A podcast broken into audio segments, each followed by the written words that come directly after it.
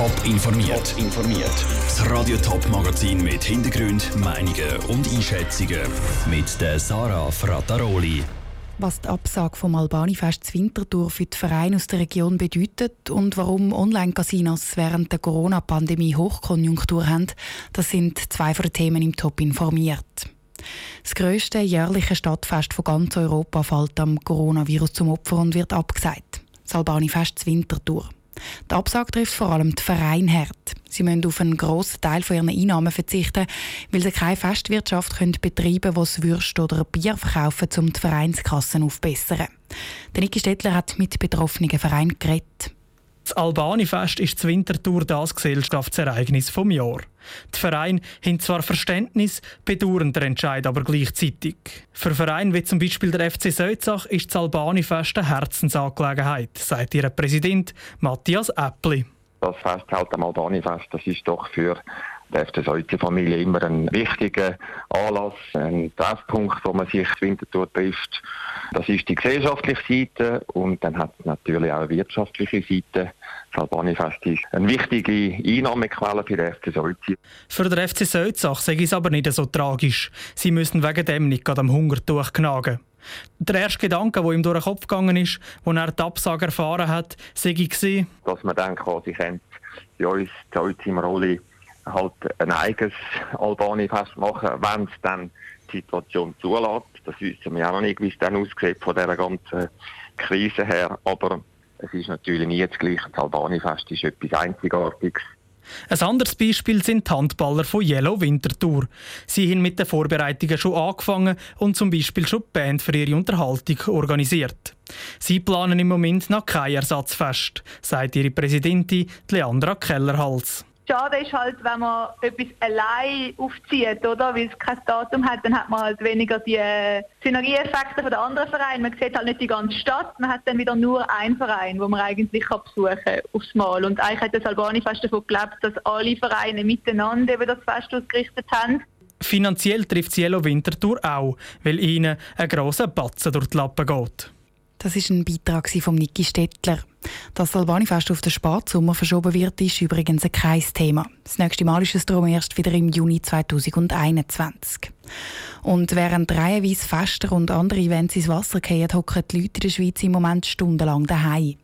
Langweilig ist für einen Haufen ein ständiger Begleiter. Das Handy oder der Laptop bietet Ablenkung. Der eine oder andere landet dort vor lauter Langweil bei Online-Glücksspielen. Die haben im Moment nämlich Hochkonjunktur. Vinicio Melchioretto. Aktuell wimmelt es nur so von Online-Casino-Werbungen auf allen möglichen Internetplattformen. Die Casinos nutzen die Corona-Krise jetzt auch schamlos aus. Das ist der Vorwurf der Präventionsexperten.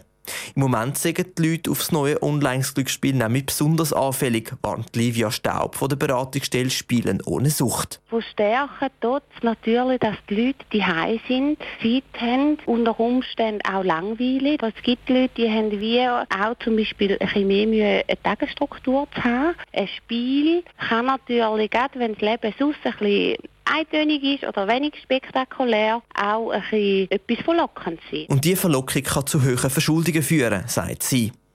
Online-Casinos sind sogar noch gefährlicher als echte Casinos, warnt Monique Bortner von Sucht Schweiz. Wir wissen aus Forschungsresultaten, dass online deutlich mehr Geld verspielt wird und mehr Zeit aufgewendet wird für die Spiele. Das hängt sicher daran, dass die Angebote überall verfügbar sind. Also ihr habt das Casino sozusagen in der Hosentasche. Die soziale Kontrolle die fällt weitgehend. Ihr könnt für euch anonym spielen und der Bezug zum realen Geld geht auch gerne verloren. Vor allem jetzt mit der Ausgangsbeschränkung hat sich die Situation Situation nochmal geändert, sagt Monique Portner. Die Werbung ist omnipräsent. Also vorhin hat man schon immer einen Bahnhof gesehen. Jetzt ist man vielleicht weniger an den Bahnhöfen, dafür mehr daheim. Und es gibt auch personalisierte Newsletter von den Anbietern, die darauf hinweisen, dass jetzt die Angebote zugänglich sind, nachdem Casinos natürlich jetzt eben nicht mehr zugänglich sind.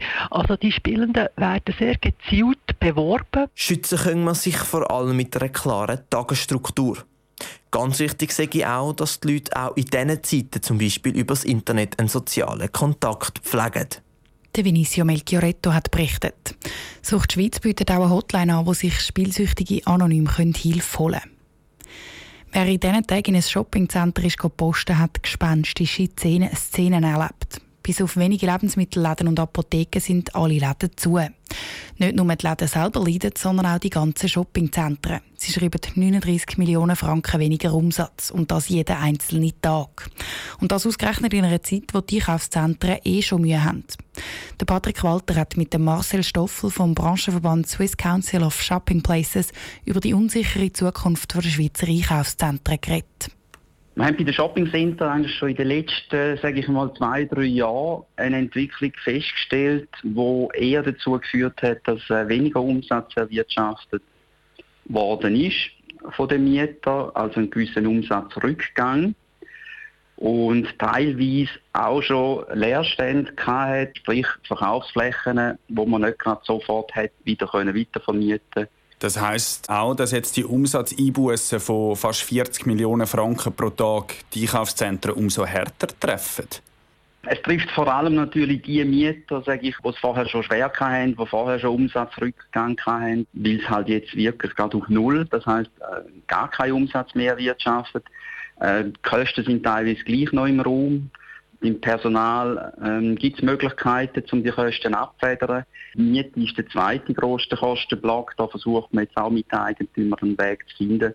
Aber es ist klar, wenn nichts mehr reinkommt und die Kosten gleich noch einen, einen wesentlichen Teil ausmachen, wird es dann schon für gewisse Detailhändler schon existenziell. Also sehr einschneidend, äh, sicher für einzelne Geschäfte, für einzelne Mieter.